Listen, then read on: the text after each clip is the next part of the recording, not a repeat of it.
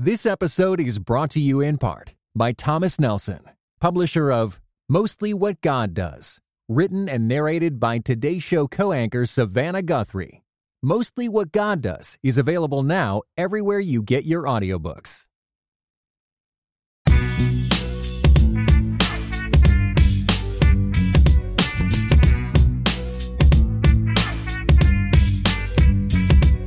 Hey, folks, welcome to another episode of Footnotes. My name is Dr. Jemar Tisby, aka Jay, aka The Big Dog, as Jonathan Majors of Creed 3 called me one time. But that is neither here nor there. I am with a special guest today about breaking news. Uh, some very sad news, um, angering news. Professor Sam Joeckel is with me. How are you doing? I'm hanging in there, hanging in there. Uh, what a silly question. It's it's uh as as as folks will will hear um of course you're hanging in there and and that's about as much as we can ask in this moment. Just to give y'all a recap um professor sam and i have spoken before and uh we even got a chance to do a written interview about his situation as uh, a professor at palm beach atlantic university in florida south florida and um the situation there with him teaching a unit on racial justice, which, by the way, he's done before and has been at the school for 20 years. One day after class, uh, some administrators were waiting for him and basically put his the renewal of his contract on pause pending an investigation into his teaching on racial justice. So you can go back on my Substack to find uh, more details about that, as well as the written interview we did on the Religion News Service. But Professor Sam, you've got some updates. Tell us what happened since then. Sure. So uh, since then, I after this occurred, I uh, I taught as normal, carried on as I have been for 20 years, and then uh, it was last last uh, Thursday more afternoon. So that was a week ago today. I uh, I finished teaching a class. I walked into my office and I discovered that my um, computer monitor was gone, my telephone was gone, my keyboard was gone, uh, my speakers from my computer were gone, and I didn't know what happened. I actually thought at first that someone broke into my office and stole my equipment. Uh, luckily, I had my laptop on me. So uh, then, then I, you know, calmed down and thought about it, and I said, "Oh, okay, this must mean that um, the university wants me gone." Whoa. So, uh, hold up. I mean, oh my goodness! Like, of all the ways to sort of handle this, all right, we'll get into the decision itself and how cowardly in my view it was. But to just like without any notice take away your technology your equipment lock you out of access to all of these things so you just discover it? I did and and to be fair to the university they did they did say that someone jumped the gun here someone was over eager whoa. and got rid of my stuff. they got rid of my stuff before notifying me that they were going to get rid of my stuff but yeah it felt i mean i felt you know pretty victimized here. This is like what ha- this is my this is my office. This is my my space and so yeah. You've been stuff. in that office for how long? Uh i don't a decade? Goodness uh, gracious. so so then the next morning um that's when my lawyer notified me that uh, the university was not only not going to renew my contract for next academic year but they didn't they, they, they said you need to stop teaching this semester we don't even want we you're, you're not allowed back on campus Whoa. So that's that's when everything really got serious. Well, I guess the, the intense level serious. serious yeah. yeah. I mean, that's when I realized, okay, we're, we're uh, this is this is this is big trouble now. So so going back a little bit, that first day when you found your equipment gone, did anybody contact you that day or were you sort of in limbo for the rest of the day just wondering. i was in limbo yeah i was in limbo for the rest of the day well, what i immediately did when i discovered my stuff was gone was i emailed my dean and said look uh, someone either stole stuff from my office or stuff has been taken from my office. I don't know what's going on. Please advise. So, so, so I waited for a response from the dean, and of course, he never did respond because he apparently knew what was going on all along. So I never did hear back from the dean. The only the only thing I heard was uh, from my lawyer the next day, telling me that uh, the university has made the decision that they do not want you to teach your classes. So I mean that that was really hard because I have I'm teaching some students in in my classes this semester that I've taught multiple semesters and I've I've made connections with them. I didn't even get to say bye to these students, uh, right? They don't even it's just unceremoniously the end. Whoa. Okay. And so and then they contacted your lawyer, not you. Yeah. Well, at, at that point, at that point, everything was being communicated via lawyers. Yeah. Yeah. It just okay. So there's a, there's a bunch of layers here.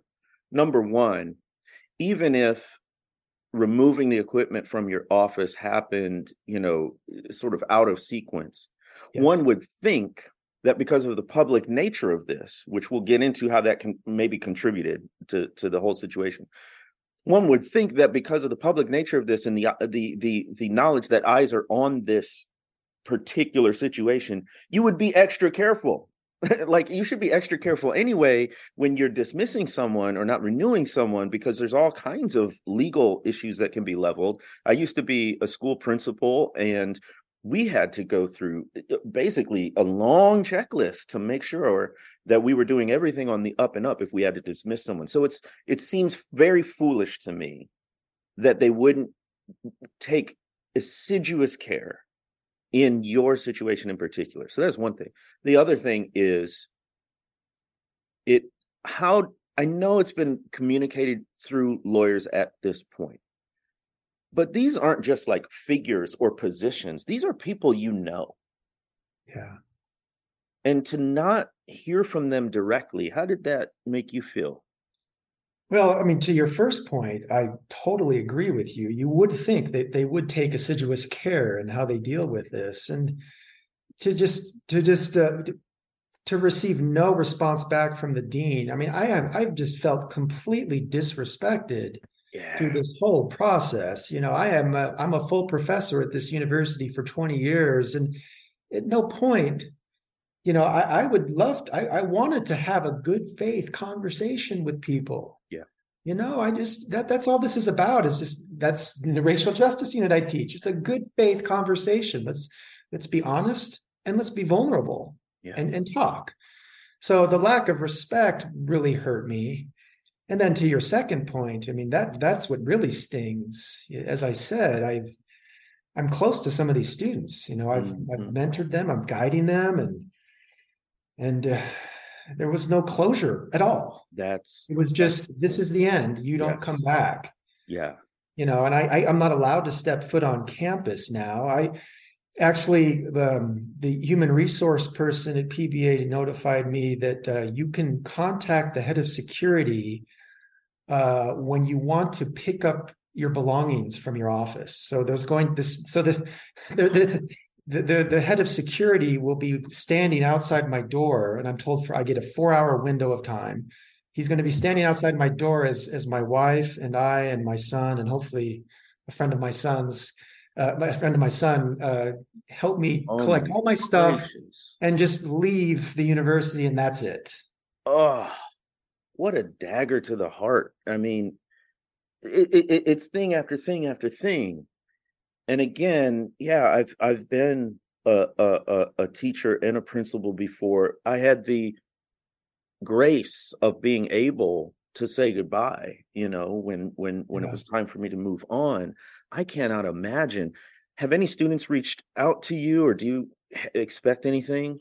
Yeah, I mean, I've, have had a lot of people reach out to me. Right. Uh, and for a while, it was you are not allowed to communicate with students, right? But um, but now that's that's out the window.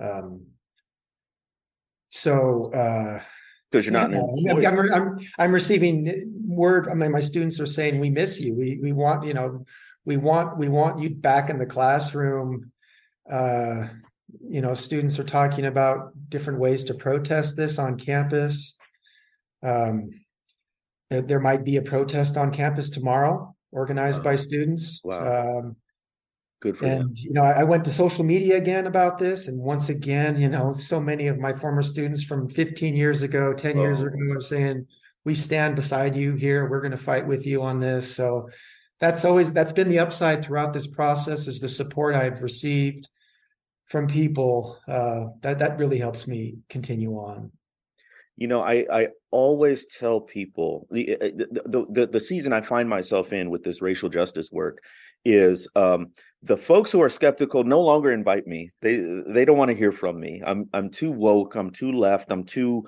uh, critical race, whatever. So I'm usually talking to a coalition of the willing these days, and and the role I find myself in oftentimes is a cheerleader for people and saying you can do this. And what I tell them is there are promises of God that we cannot understand until we're in the fire, until we take a step out for righteousness' sake. Uh, we prayed a prayer before we we we we started, and I talked about uh, uh, the passage from Matthew chapter five. Blessed are you when you are persecuted for righteousness' sake. There's that that blessing we cannot experience unless we're persecuted for righteousness' sake. So, so you talking about you know your former students and uh, your current students saying you miss that is in some small way, I think, part of the blessing that you get to see the lives you impacted and the people who are in your corner. right right Yeah. yeah so Yeah. Yeah, for sure. Yeah. So if I can respond to that, some of what you just said there. Um, first of all, you're you're you're being a cheerleader. I, I just want to take this time to thank you because I can tell you that those conversations that we've had over the past week and a half, two weeks, um, that has been a highlight. Like I, that I've been blessed by your words of encouragement. Chokes me up a little bit. Um, Yeah. you you are really uh, you were really there for me and man i i am so grateful i mean i see god working in you powerfully really powerfully and then being blessed in the fire what you were talking about you know before all this happened i have to be honest my my faith was was was uh, i i was struggling with faith Sure. it was it was hanging by a thread there at times Wow. but man now i know what it is like this is really Mhm. the first time in my Mhm. life i think to to experience that blessing in the fire that you're talking about Yeah. this this intensely and it really has had an impact on me Wow. so yeah that that that's been powerful um and and then the, yeah and the, the support from students uh, Yeah. uh you know that that keeps me going as well so i, I have i have i have the, just knowing that there are people like you standing beside me man that makes such a big percent. Hundred percent. You know what? It just occurred to me. You remind me of Charles Morgan Jr. Does that does that name ring a bell? that is in the um, introduction to the color of compromise. Man, I remember when I found that story. Charles Morgan Jr. was a, a young white businessman in Montgomery, Alabama, in 1963 when there was the 16th Street Birmingham church bombing and four little girls were killed in this racial terrorist attack. And just a day or two later, or yeah, just a little, a short time later, uh, Charles Morgan Jr. he was scheduled to give this talk in front of the Business Association of uh, uh, Birmingham, rather, and um, he changed his talk in light of what had just happened, and he talked about complicity. And he said, "Who did it? Who threw that bomb? Was it a Negro or a white?" And he said, "The answer should be, it was all of us, right?" And he took that moment to publicly decry the compromise and complicity of his fellow white, most of them Christian uh, uh, people in Birmingham. And I see you in that legacy of speaking truth to power to your own community. I mean, these are your your people in in many ways, at least professionally, right? Uh, that you would take an opportunity to talk about racial justice, and then when that comes under scrutiny, to say, no, no, no, we're not going to do this quietly, and I'm not going to just sort of absorb your fear. Um, I'm going to speak out about it. So, first of all, I hope that's a I hope I think it's a compliment. Like Charles Morgan Jr. was demonstrating immense courage. He actually got ran out of of town for for his stances as well. Um, but do you, did you draw on anything? I, I asked you in the written interview why you chose to go public. Talk to me about that process, and if anything sort of inspired you. Did you read something? Did you remember something? Were you looking at someone else's example? Yeah. Well, first of all, I do remember that anecdote from Charles Morgan Jr. in the introduction to the color compromise. And hey, to be compared to him, I'll take that. I, I like that. Yeah, yeah, for sure. That that is that is a compliment. Um, so yeah, uh, you know, having been at this university for over 20 years, I, I know that in the past there have been instances where, well, people have compromised. They yeah. they they were they were not ready to take a risk and to speak truth to power. And uh, when this happened to me, um, I thought this is this is the opportune time. This I, I can't just let this go. This is wrong. This is this is not this this is a complicit Christianity that I'm seeing here, and it's time to try to inject some courageous Christianity into this. So that's that's what encouraged me to take the risk and um, you know, I, I as I, I have received lots of support, but of course, you know, like Charles Morgan Jr., I've also received the pushback, like cut questioning my motivation. Yeah. Um, what you're doing is wrong. You're hurting the university. Mm-hmm. But but for me, um, this was a clear moment where I had I felt like I, I felt compelled to step in and and and and take a risk and I and I don't regret any of it. Yeah, I would do it again. Wow, that's so powerful. I think you are inspiring and encouraging, in the classic sense of the word, inspiring courage in other people uh, through your example. Um, just to you know, c- kind of get real here for a moment.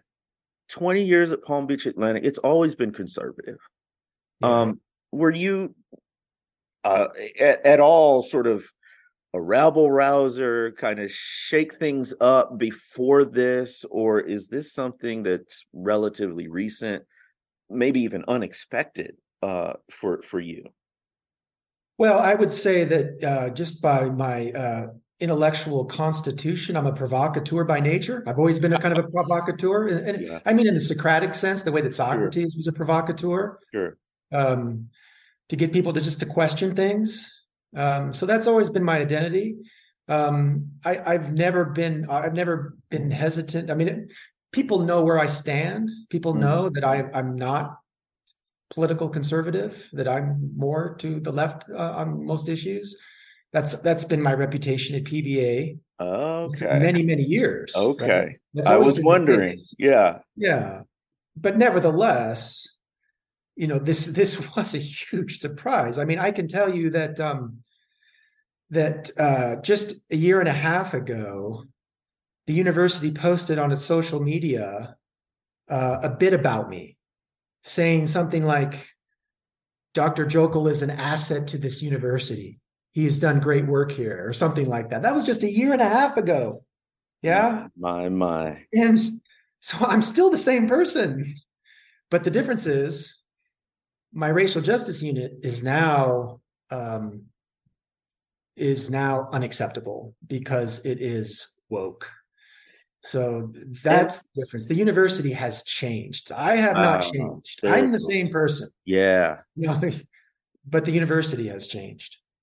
So the reason I asked, you know, was this sort of in line with your trajectory or who you have been at the university is is because I'm reminded of uh, how we often get the Rosa Parks story wrong. That she was just this little old lady minding her business, and mm-hmm. one day she was just really tired and didn't want to move. When the reality is, she had been an activist her whole life. She'd been raised by activists. She'd been active in the NAACP, act, advocating for people. So this was nothing new to her.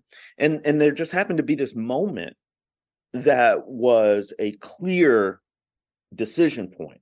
Am I going to cross this line or stay where I am. But it wasn't out of character for her. So I just wanted to establish that because a lot of times, you know, you and I first came into contact just a few weeks ago because of this action. And there are a lot of people just getting acquainted with you because of these actions that you're taking. But we need to know that it doesn't just happen out of the blue. It's not just some like right. moment of epiphany most of the time. It's in line with a pattern and a habit and a practice that's been there all along. Um, so I, th- I just I thought that was important uh, to to mention there.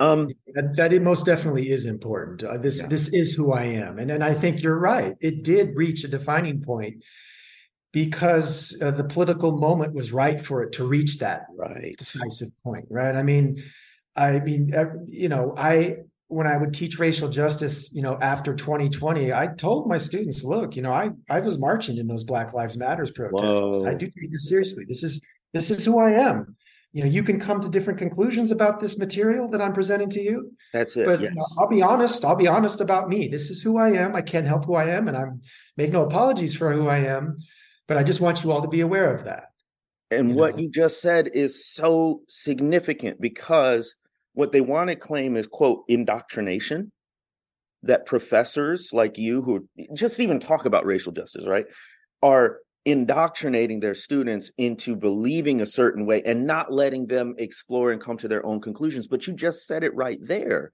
You said, you don't have to agree with me. You don't have to right. think like I think, or you. And that's what every professor does and says. And the best professors say what you just said. This is who I am.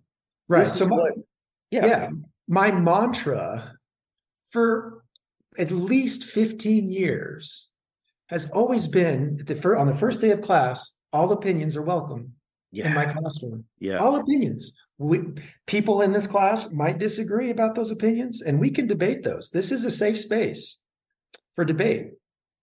And then when we're finished here, we walk out of this classroom and we and we can love each other like we're supposed to love each other. Yeah. Yeah.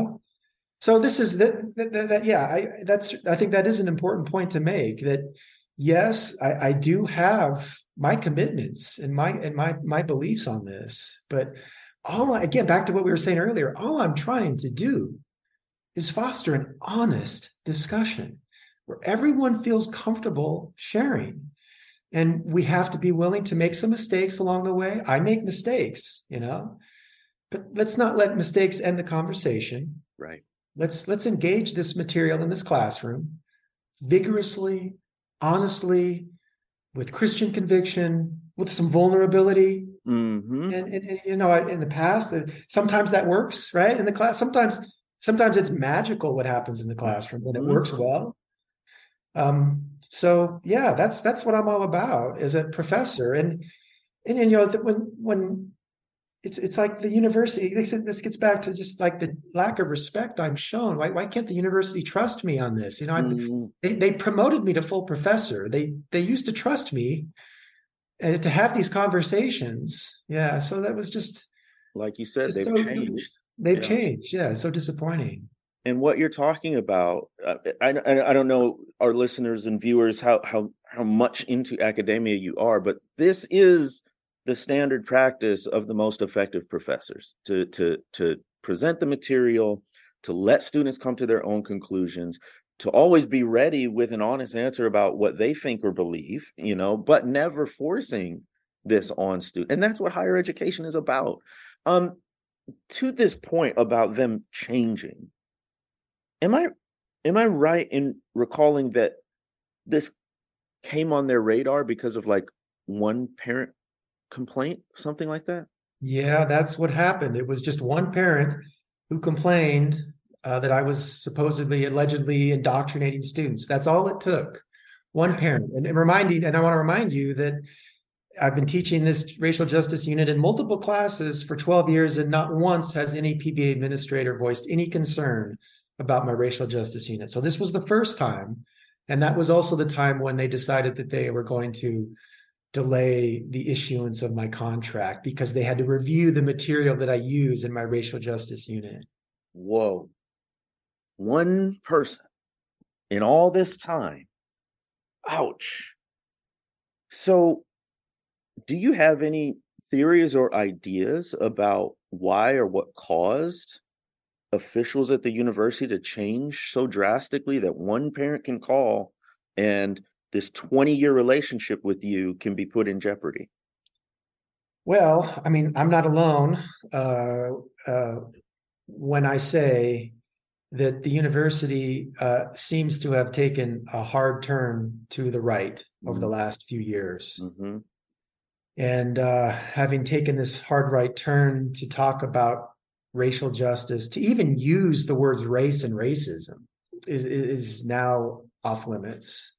Unreal. So, so I see this as just a uh, the, the influence uh, of, a, of a toxic political culture, and the university is, you know, if it's going to continue to go on that far right turn, then it, it, it's it's got to put an end to this sort of this this, this sort of uh, racial justice unit.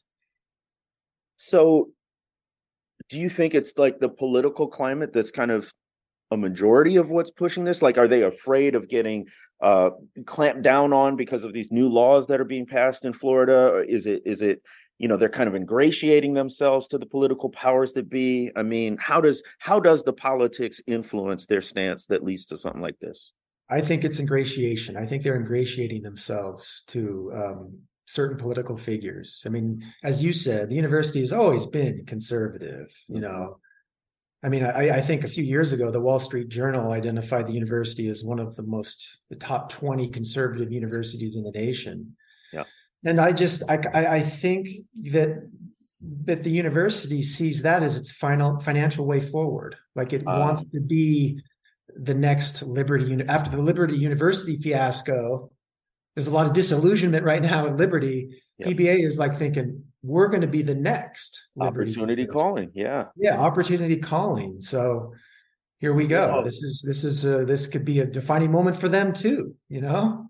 I never want to think this, but it almost always comes back to it is money. Yeah. Oh, sure. Financial considerations, right? Like so often as we look throughout history, what caused the compromise? What tempted people to complicity?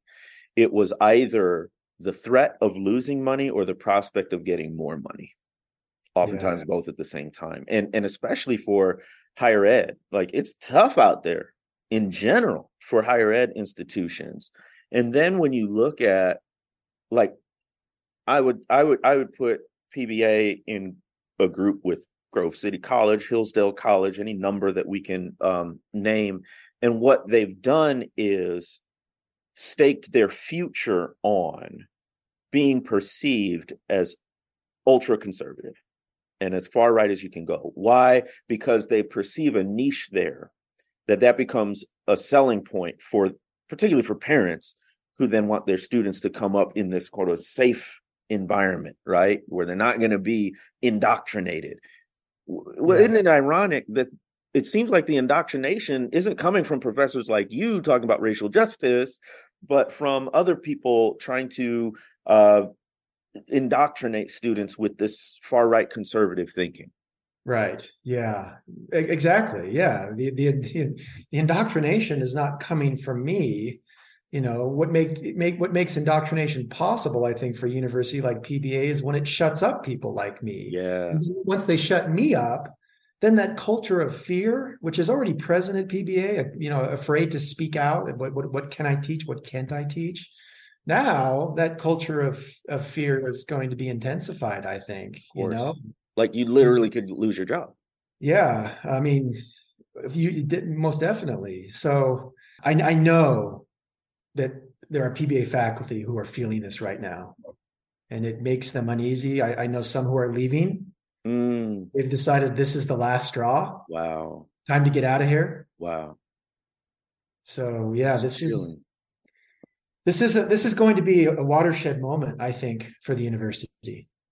Let me talk to any ultra conservative folks who might be listening and probably trolling this conversation. You think you're winning? You're losing. Students are losing. And ultimately, truth is losing. You know what this is about. You know what this is about. You can study the history. You can read the primary source documents. You can look at these actions and say whether you would want that to happen in your own workplace or to people you know. You know what's right. I don't have to convince or persuade you. You think you're winning these culture wars, these woke wars, whatever you want to call them, but you're losing, and you're losing people who are turning away from Christ because they see you doing these things in Christ's name and think that's what Jesus is about. And you know it's not what Jesus is about. So anybody who's looking at this situation and saying this Christianity stuff, this faith stuff, these Christian colleges, nah, uh-uh. I just want to say, in the words of Frederick Douglass, between the Christianity of this land and the Christianity of Christ, I see the widest possible difference. Or we can go to First Timothy 6:10, which says, uh, and the love of money is a root of all kinds of evil. And because of it, many have wandered from the true faith. So what you're seeing from a lot of people claiming Christian, claiming to be Christian and claiming to do these things in Christ's name are people who many times for the love of money have wandered from the true faith. So I just want to make clear what we're dealing with, what we're not dealing with here.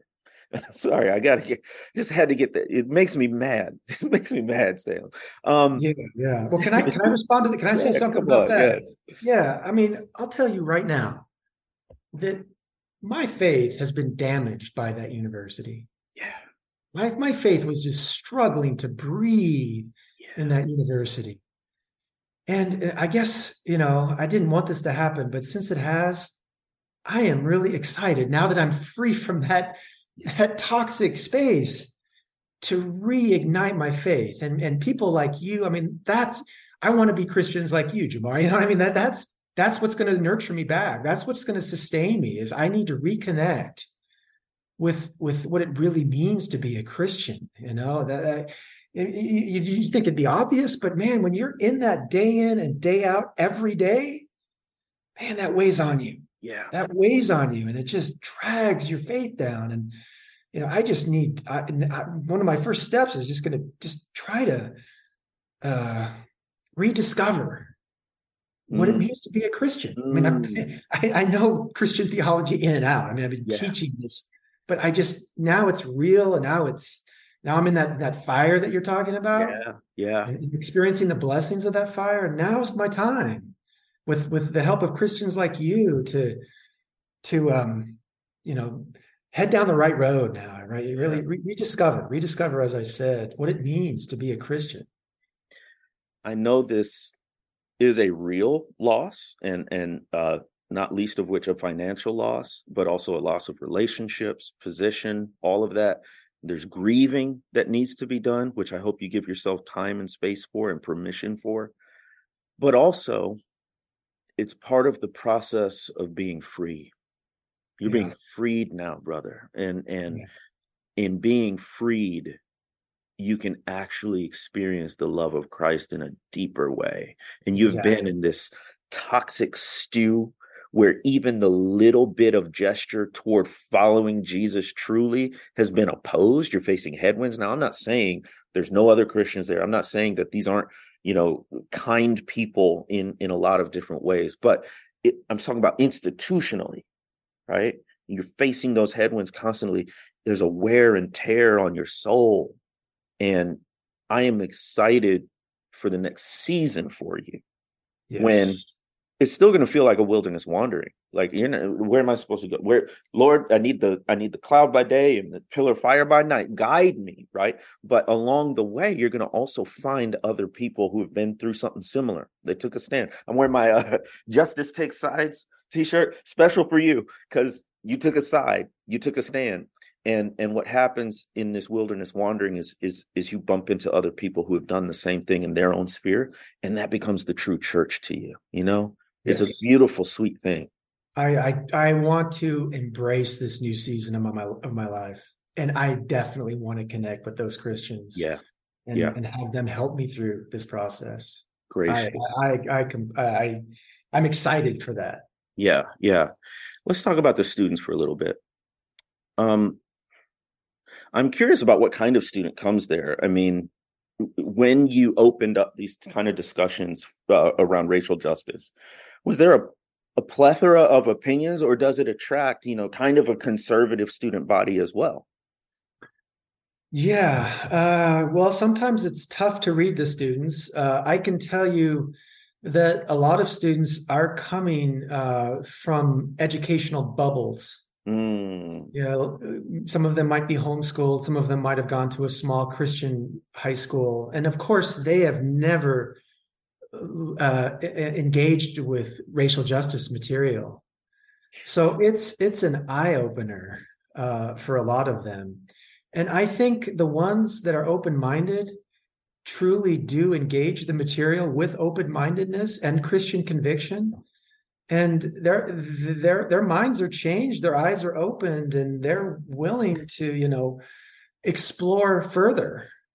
And and when I when I see that, you know, I I make a point to connect with those students and say, talk to me. You know, what are you feeling? What's going on in your head? What's going on in your heart? Uh, so by and large, I would say the student response has been positive. I mean, after all, I've been teaching it for 12 years. You know, I, if, I, have been doing this long enough to know when um, a, a, unit's not working and when it's working. Sure. So I think I think that, that so the, the lesson to be learned there is I think there are lots of people who don't know about the issues that frame the discussion about race and racism today. But once they do, they're open minded enough to say, I think that I need to change the way I think about certain things, or I, you know, I need to change the way I pray. Yeah, yeah. So I, I think there are a lot of lots of students, lots of people who are hungry for this. They they want to know more, but it's just becoming more and more difficult in the political environment, a political environment that is trying to just shut that down man, if we shut that down, those people who are hungry to learn more are just going to be turned off immediately. And and then, you know, at that point, it's just it's a disaster. Yeah. And I hate what's happening to you, but I think the most tragic thing is what's what's happening with students.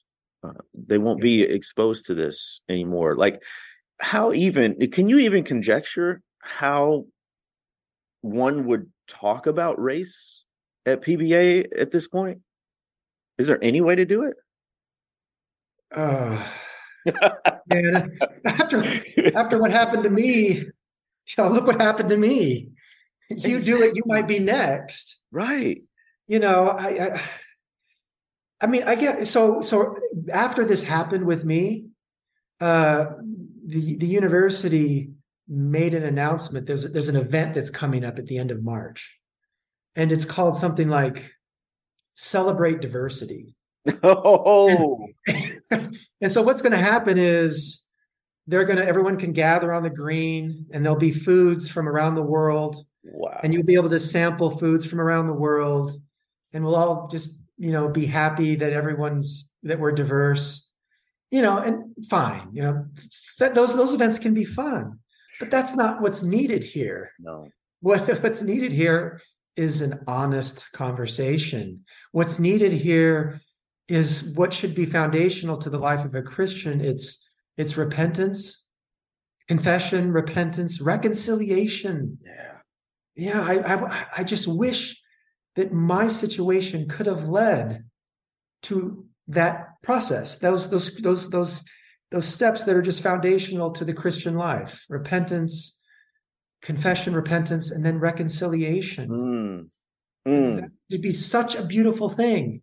That sounds too much like Jesus. Um, and and and I don't. Just just just for FYI's sake, for our listeners and viewers, I spoke at Palm Beach Atlantic not that long ago. I mean, it was before the pandemic, but you know that they would even invite someone like me uh, to come speak, and I had a I had a really pleasant time. Met a lot of great people. Interacted with a local church down there. Beautiful setting. Oh, so the students are spoiled. I went to school in northern Indiana where we were under snow uh, most of the school year. So um, it's really when you say the university's changed, I would never even think of inviting me at this point. And and just to your point, let me talk about black students. Are there many there? And I'm I have a particular burden for black students because these kinds of issues have dramatic repercussions on all students, but especially uh, students of color and Black students in particular? Yeah, there there there aren't that many Black students at PBA. Uh, there there is a sort of underground Black student union called Black at PBA, and they they'll occasionally post um, stuff that's going down on campus, uh, appalling stuff, racist stuff. Um, but you know, does anyone ever listen to what they post? Does the university take it seriously? Um, I don't know. I doubt it. Uh, and that's yeah, that's that's part of the problem. That's why the, the, the process of confession, repentance, and reconciliation is is so much is so needed. And, and by the way, uh, I went to the when you when you spoke at PBA. That's when I was first introduced to you. Oh, okay. That was the best chapel that I had, Oh. ever attended in my 20 years at PBA. I had goosebumps when you were speaking, and when you were speaking truth to power. My my my. That chapel has never witnessed anyone speaking truth to power the way that you spoke truth to power, Uh, because you, in that moment, were calling on PBA to be accountable. So you you emboldened me. You you made you made yeah that that was a defining moment for me. my And, goodness. and by the way, I was going through some of my old files because I had to clean out everything because, of Mhm. course, I don't have access to PBA email. And I discovered something that took place not long after you were on campus.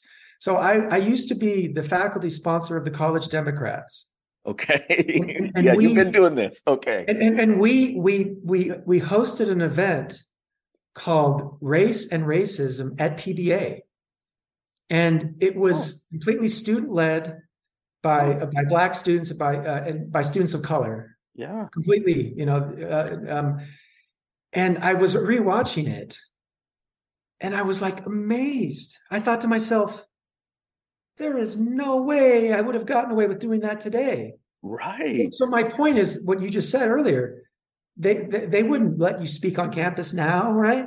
They would that's that just shows that's that helps you gauge how much pba has changed in the last two and a half years that's that's all it's been really Wow. yeah it's only been about two and a half years That's a whirlwind. that, that's how much things have changed it's Unbelievable. just really unsettling really shocking Well, so this is um this is not the end of your story. You've you've decided to take action now. Uh so so first of all, I'm I'm I'm the nomenclature. Okay, so they decided not to renew for next year, but then they told you you can't teach anymore this year. But did they fire you or how Yeah. are they okay. basically basically they fired me i am no longer receive i am no longer being paid by my last paycheck was yesterday So there's no even severance or anything like that. no severance nothing i'm cut off i'm done i was told that my my health insurance will uh will end at the end of this month